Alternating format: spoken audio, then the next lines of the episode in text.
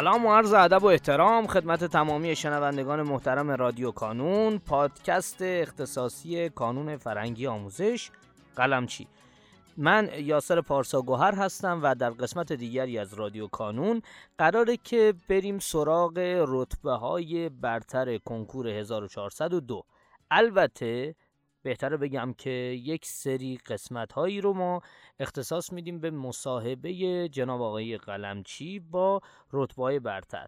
و در این مصاحبه ها من پیشاپیش عذرخواهی می‌کنم که احتمالا به خاطر اینکه حالا محیط محیط استدیویی نبوده ممکنه کیفیت صدا بالا و پایین بشه.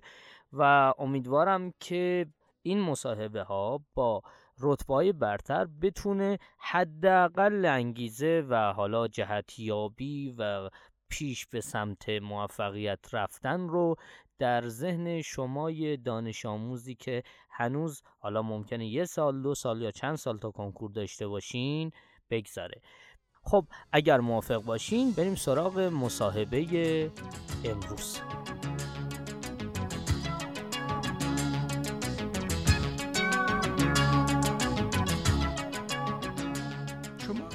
غیر از درس خوندن فعالیت های دیگه می‌کردین در حوزه روابط با خانواده روابط با دوستان و فامیل فعالیت های هنری ورزشی فعالیت های اجتماعی شغل فضای مجازی. یعنی غیر از درس خوندن چیکار می‌کردین؟ اولا اینو بگم که خیلی مهمه. من همیشه همیشه جمعه ها صبح ما یه آزمون داشتیم. حالا یا قلمچی بود یا مثلا آزمون داخلی مدرسه همیشه من اصرش می‌رفتم بیرون. یعنی خانواده دوستان چند تا مدرسه آزمون داشت؟ جان؟ مدرسهتون چند تا آزمون داشت؟ میگه آزمون کانون بودی یا مدرسه؟ نمی‌دونم ولی تعدادش مثلا متفاوت بود. از مهر تا از تابستون که شروع کردیم از 14 15 میشه گفت تیر. آره. از 14 15 تیر که شروع شد ما هر هفته آزمون داشتیم تا مهر. مهر ما اومدیم رو برنامه قلمچی یعنی یه هفته قلمچی بود یه هفته مدرسه. و بعد رسید به عید و دوران جمع‌بندی ها ما هر روز یه از اون آزمون می‌گرفتیم وقتایی. یعنی تعدادش زیاد بود. خب میفرمودین که فعالیت غیر درسی همیشه میگم جمعه ها از سعی می‌کردم از خونه خارج شم. مثلا خیلی حالمو بهتر می‌کرد. یه خورده از این فضا خارج می‌شدم.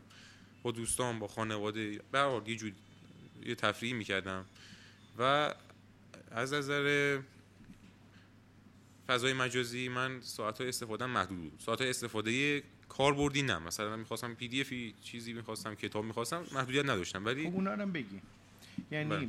استفاده از فضای مجازی برای کاری آموزشی رو یه خورده واضح تر بگین مثلا همین تحلیل آزمون ها ویدیوهای درسی و PDF ها جزوه ها آزمون هایی که جای مختلف هست اینا مثلا معلم از منابع اصلی استفاده نمی کردی؟ من با پویا برایم که رتبه یک بود. سالش الان دقیقا یادم نیست. چه سال بود آقای نصرتی؟ پویا براهیم 95 95 که با صحبت می‌کردم اون می‌گفت من مثلا زیست و انگلیسیش هم خوب بود. می‌گفت ویکیپدیا می‌رفتم زیست رو با اون کار می‌کردم همیشه یکی می‌گفت سایت کانون کار می‌کردم یکی می‌خواستم ببینم که یا یکی از بچه هم قبل از شما بودش رتبه یک رقمی فکر کنم این آقای قانه بود می‌گفت گایتون رو کار کرده بود با یکی دیگر حالا از شما می‌رسیم شما مرجعی داشتین مرجع مرجع اصلی مرجع اصلی نه بعید می‌دونم نه تجربی بیشتر میرن سراغ. خب بقیه‌شو رو بفرمایید بله استفاده کاربردی رو گفتم محدودیت نداشتم براش. و من استفاده یعنی اونو به عنوان فضای مجازی تلقی نمی کردی به عنوان اینکه دارم درس می‌خونم تلقی می‌کردی. بله بله. اصلا محدود نبود ولی استفاده برای مثلا ارتباط با بقیه و کاربردهای بله. غیر درسیش خودم خودم محدود کرده بودم. یعنی مثلا می‌گفتم یک بار مثلا سر نهار یعنی تایمی که برای نهار استراحت دارم و یک بارم بعد از هم آموزی نداره. این اتفاقا خوب آموزی داره. بگو یعنی پس روش علی رضایی برای فضای مجازی و شبکه های اجتماعی یک بار مثلا وقت نهار دیگه چی بقیه‌اش هم بگو. بعد مثلا نیم ساعت یه رو بعد از اینکه برنامه درسی اون روز کامل تموم شده. یعنی اونو برای گذاشته بودی که این میرم سراغ شبکه های اجتماعی ولی زمان مشخص توی بله. وقتی که خودم انتخاب کردم بله. یعنی خود شما انتخاب میگه دو تا مثلا نیم ساعتی همچین بله. چیزی وقت توی بقیه زمین ها چی توی فعالیت هنری ورزشی نه هنری و اجتماعی اینا نداشتم خیلی اصلا فعالیت نداشتم ولی ورزشی سعی می‌کردم معمولا مثلا تابستونا یکی دو ماه یه ورزشی بکنم که خیلی سلامتم مثلا از دست نره فعالیت های اجتماعی و اینا هم داشتی؟ خیلی. یعنی توی مدرسه مثلا گروه های علمی و اینا نداشتی؟ خیلی. خب شما چیزی هستش که از کانون بعد از اینکه وارد دانشگاه میشی و بعد از اون این به دست آورده باشی که بعدا تو زندگی بعدیت هم به درد بخوره؟ اول از همه حرفی یک- یکی از استادا زده بود. خیلی تو من تاثیر گذاشت. دو سه سال پیش ویدیو شد دیدم. میگفتش که کنکور که این فضایی که به وجود اومده شما دیگه یا زود متوجه میشید که این یک بازی بیشتر نیست واقعا. یعنی این ارزشی که ارزش کاذب براش به وجود اومده. پس روندی که شما داشته باشید یه جوری باشه که بعد از اینکه این کنکور تمام شد حداقل آدم بهتری شده باشید. نمی‌دونم کی بود واقعا اسمشو نمی‌دونم. ولی این حرفش خیلی تو من اثر کرد. یعنی الانم که به این قضیه نگاه می‌کنم مثلا شاید برنامه ریزی زندگی منظم و خب تمرکز کردن رو کارا اینکه بتونی مثلا مسائل رو حل کنی. برنامه ریزی زندگی منظم تمرکز کردن رو کارها اینکه بری مسئله حل کنی درگیر چالش ها بشی. و اینکه اصلا هی شکست بخوری مثلا شکستاتو بتونی بعد از شکست خودتو جمع جور کنی. اینا به نظرم چیزایی که می‌تونه بعد. کنکور به درد بخوره. یعنی زندگی آدم یه خورده خب مفیده این برنامه ریزی و زندگی منظم باعث میشه که شما تبدیل به ربات بشی یا آدم یه بودی بشی. من نمیگم که شما- یک برنامه رو بگیرید مثلا هر روز انجام بدید. اون موقع شاید بشید ربات ولی اصلا مثلا مربوط این قضیه نیست. آقا مثلا من می‌خوام این کلاس درسی رو برم این ورزش رو برم این پروژه دانشگاه رو انجام بدم. اینا رو خب برنامه ریزی هر کدوم سر جای خودش. آره یک جای دقیقی داشته باشه که شما وقتی اون ساعت رسید برید سراغ اون کار. چون اگه برنامه ریزی نکنید نمیفته این ور اون ور. اونقدر مستحکم نیست جاش. ولی وقتی که برنامه ریزی می‌کنید هم خودتون مقیدید هم سا... تایمش مشخصه. پدر مادر چقدر با شما صحبت می‌کنه یا شما با پدر مادر چقدر صحبت می‌کنید حالا همه با هم. زیاد صحبت می‌کنیم با هم دیگه. یعنی شما درست میگی یا اونا درست میگن؟ آثر بحثا. معمولا مثلا با هم هم فکری می‌کنیم یعنی اینجوری نیست که کسی بخواد نظر یکی دیگر بزنه کنار و اینا. من معمولا از ازشون مشورت می‌خوام مشورت می‌خوام. مشورت می‌خوام. مثلا یعنی این شما از خودتو قبول داری ولی از اونها مشورت می‌خوای. این خیلی عالیه. معمولا از اون مشورت می‌گیرم بعد یه سری چیزا مثلا روش اعمال می‌کنم. مثلا این نظری که شما گفتیم مثلا اینجوری هم میشه. بعد در ترکیب از نظرهای جفتمون میشه یک چیزی که من باز با بهشون می‌گفتم مثلا و بعد انجام می‌دادم. من از یعنی من این نظرشون برام خیلی مهم روش. گفتگو نتیجه گیری رو از کی یاد گرفتی؟ به تدریج به وجود اومد. از چه زمانی یک چنین سیستمی جا افتاد تو خونه شما؟ من برای خودم اینجوری این سیستم پیش اومد که من گفتم خب من خیلی اعتماد داشتم به پدرم مادرم سر تصمیمایی که می‌گرفتن. و بعد خب گفتم خب خود منم این نظری دارم. در واقع نظر من با یادت ن- میاد کلاس چندم بودی؟ یعنی همین داستانی که میگی که داریم گفتگو می‌کنیم از چه سالی شخصیت شما. یا هویت مستقل و خود اتکا و خود باور پیدا کرد؟ مثلا همون نهم دهم اون سالا. و گفتم خب منم خودم می‌خوام یه کاری بکنم یه نظری دارم. منم توی این قضیه هم یه علمی دارم و پدر مادرم خب تصمیم های منطقی می‌گیرن. تجربهشون بیشتره. خب نتیجهش میشه یک چیزی که از نظر من خوبه. شما توی این دوگانه هایی که اشاره می‌کردیم راجب کلاس هم می‌تونی بگی که کلاس حضوری چون تو دوره کرونا کلاس حضوری اومد و اختلافات خیلی شدید شد. نتیجه تحقیقات هم میگه یه گروهی که خودشون خود اتکا بودن از کلاس های آنلاین خیلی بیشتر استفاده کردن ولی یه جمع خیلی زیادی آسیب خوردن و تو دوره کرونا آزمونای تیمس و پرز هم نشون داد که خیلی مخصوصا تو پرز خیلی ها اومدن پایین تر حالا نتایجش هم یکی دو ماه پیش در سطح جهان منتشر شد. شما کدوم تیپ کلاس ها برات موثرتر بود؟ حضوری یا آنلاین یا یکی از فکر کنم نیرگون سپاس بود اینجا. گو اصلا نه من خودخوانی می‌کردم هیچ کدوم. شما چه جوری بود من با کلاس آنلاین مشکلی نداشتم. یعنی پس رفتم نکردم تو اون دوران. مثلا تو سال دهم.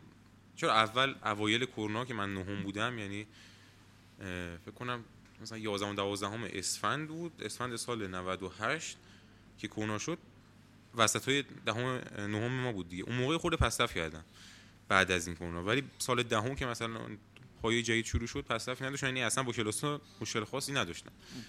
و یازدهم هم همینطور. ولی از وقتی که اجازه دادم به مدارس ما که حضوری بشه رفتم آها یعنی تو شرایطی که بتونی این دوتا رو انتخاب کنی بله. حضوری رو ترجیح میدی. آره میگم واقعا مشکلی نداشتم با آنها شاد فقط می‌خواستم مثلا یه خورده اجتماعی تر بشم یعنی خورده آدمای بیشتری ببینم توی روز. نه، اینا مشکل خاصی نبود. شما برنامه درس خوندن خودت رو با توجه به اینکه تابستونم حسابان رو تمام کرده بودی اون وقت در طول سال که درس میخوندی با برنامه آزمون ها هماهنگ بودی نبودی چطوری بودی. یا یه برنامه تلفیق می‌کردی بین برنامه خودت و مدرسه و کانون؟ چطوری برنامه مطالعاتی تو چطور تنظیم می‌کردی؟ تقریبا تا آخرای تابستون بعد یازدهم تابستون دو- قبل دوازدهم من برنامه مثلا بر با نظر خودم مشاورم جلو می‌رفت و بیشتر برنامه این بود که تموم کنیم درس رو یعنی فقط می‌خواستیم بریم جلو و تسلط ها زیاد بشه. و مثلا اشکالات خاصی که داریم برطرف بشه. مثلا یادم یه زمان خوبی رو من مثلا من رو شیمی گذاشتم. و بعد که از مهر برنامه کانون شروع شد بیشتر پایه و اساس برنامه ریزیمون کانون بود و مدرسه ما برنامه ای که خودش داشت بر پایه کانون بود. برای همین خیلی دوگانگی ایجاد نمی‌شد. ولی بعضی وقتا که مدرسه برنامهش فرق داشت اولویت من مدرسه بود که قبلا هم گفته بودم درود بر شما. بله. خب آقا اینا که میگی قبلا گفته بودم من یه بار تلفنی با بله. شما صحبت کردم. الان اینجا با هم هستیم. اینجا چون داره تصویری هم از بعضی از اینا دو مرتبه تکرار میشه. از کسی می‌خوای تشکر کنی؟ پدر مادر و بله. بعد دوستان نمی‌دونم معلما بله. هر کسی که می‌خوای. فکر می‌کنی که خوب ازش تشکر کنی. اه، چون این روی سپاسگزاری مهمه. بعد خب اول از همه خب پدر و مادرم که خیلی کنارم بودن یعنی خیلی با من همکاری کردن. واقعا اذیت شدم چون مخصوصا اینکه اینو بگم من اه، خواهرم سال 99 کنکور داشت و بلافاصله بعد از اینکه کنکور خواهرم تموم شد من دهم بودم. و باز یعنی در واقع ما 6 باز سال مجبور شدن بله. که محدودیت ایجاد. چه محدودیت هایی برای خودشون ایجاد کردن؟ ما تقریبا میشه گفتش که در طی این 6 سال توی خونه ما مثلا زیر 10 تا مثلا مهمونی برگزار شد واقعا.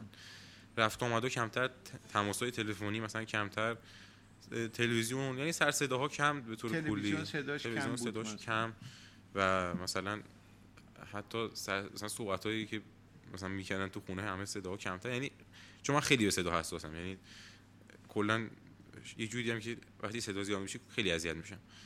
و واقعا هم رعایت کردن. یعنی واقعا خیلی سختی کشیدن. ازشون تشکر می‌کنم. بعد خواهرم که کنارم بود واقعا. یعنی مخصوصا توی درس شیمی که خیلی ضعیف بودم خواهرم نقطه قوت شیمی بود. چه رشته خونده اه، خواهد پزشکی تهران می‌خونم. کانون میومد یا نمیومد بله بله میومد و چند شد رتبهش 53 منطقه. ایشون چند سال کانونی بود؟ نمی‌دونم ولی حداقل مثلا 4 5 سال فکر کنم بودم. شما کمتر بودی. بله من کمتر بودم. اون پنج سال بود شما چهار سال. یا چهار پنج سال نمی‌دونی؟ آره ایشون بیشتر بودن از من قطعا.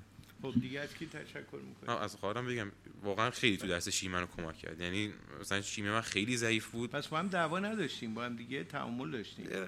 جدل همیشه هست یه خورده. ولی نه عجیب غریب نبود. بالاخره همیشه نمیشه یه روند یکسان پیش بره خطی نیست. و بعد از مشاورم میشه اسم ببرم؟ بله،. آقای علی, علی علیزاده و بعد مشاورای مدرسه آقای شریفی آقای ابراهیمی معلممون آقای عباسپور آقای درخشان آقای مجدوبادی آقای اکبری و بعد خیلی طولانی میشه. نه خوب دیگه. با این من- تشکر رو حتما این افرادی که گفتیم موقع که بشنون این روی سپاسگزاری خیلی تأثیر گذاره نکته ای هستش که خودت لازم بدونی که اضافه کنی. بله اینم خواستم بگم که شاید من به اندازه مثلا باقی دوستان توی این اتاق سختی نکشیده باشم. ولی خب کسایی که الان خارج این اتاق هستن و مثلا دارن می‌بینن یا هنوز خودشون قبل کنکورن بعد کنکورن نظر میدن و بالاخره یه سری برداشتی دارن از این قضیه. اینو بدونن که بالاخره همه سختی کشیدن. یعنی من خودم شخصا مثلا خانواده‌مون خود چند سالی سختی کشیدیم.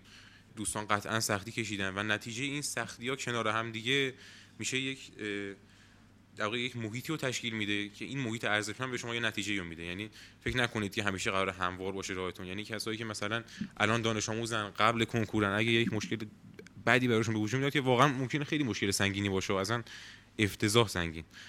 اینو بدونن که این دوستان که اینجا هستن یا خود من تونستن این موضوع رو حل کنن شما چون اشاره کردیم خیلی از چیزها رو دوست نداریم بگیم میگیم بله. که آقا ما توی یه دوره آره. اشاره کردیم بله. که ما دشواری های خاصی بله. داشتیم تو خانواده جمعی تحمل کردیم و بله. ادامه دادیم آره یعنی میگم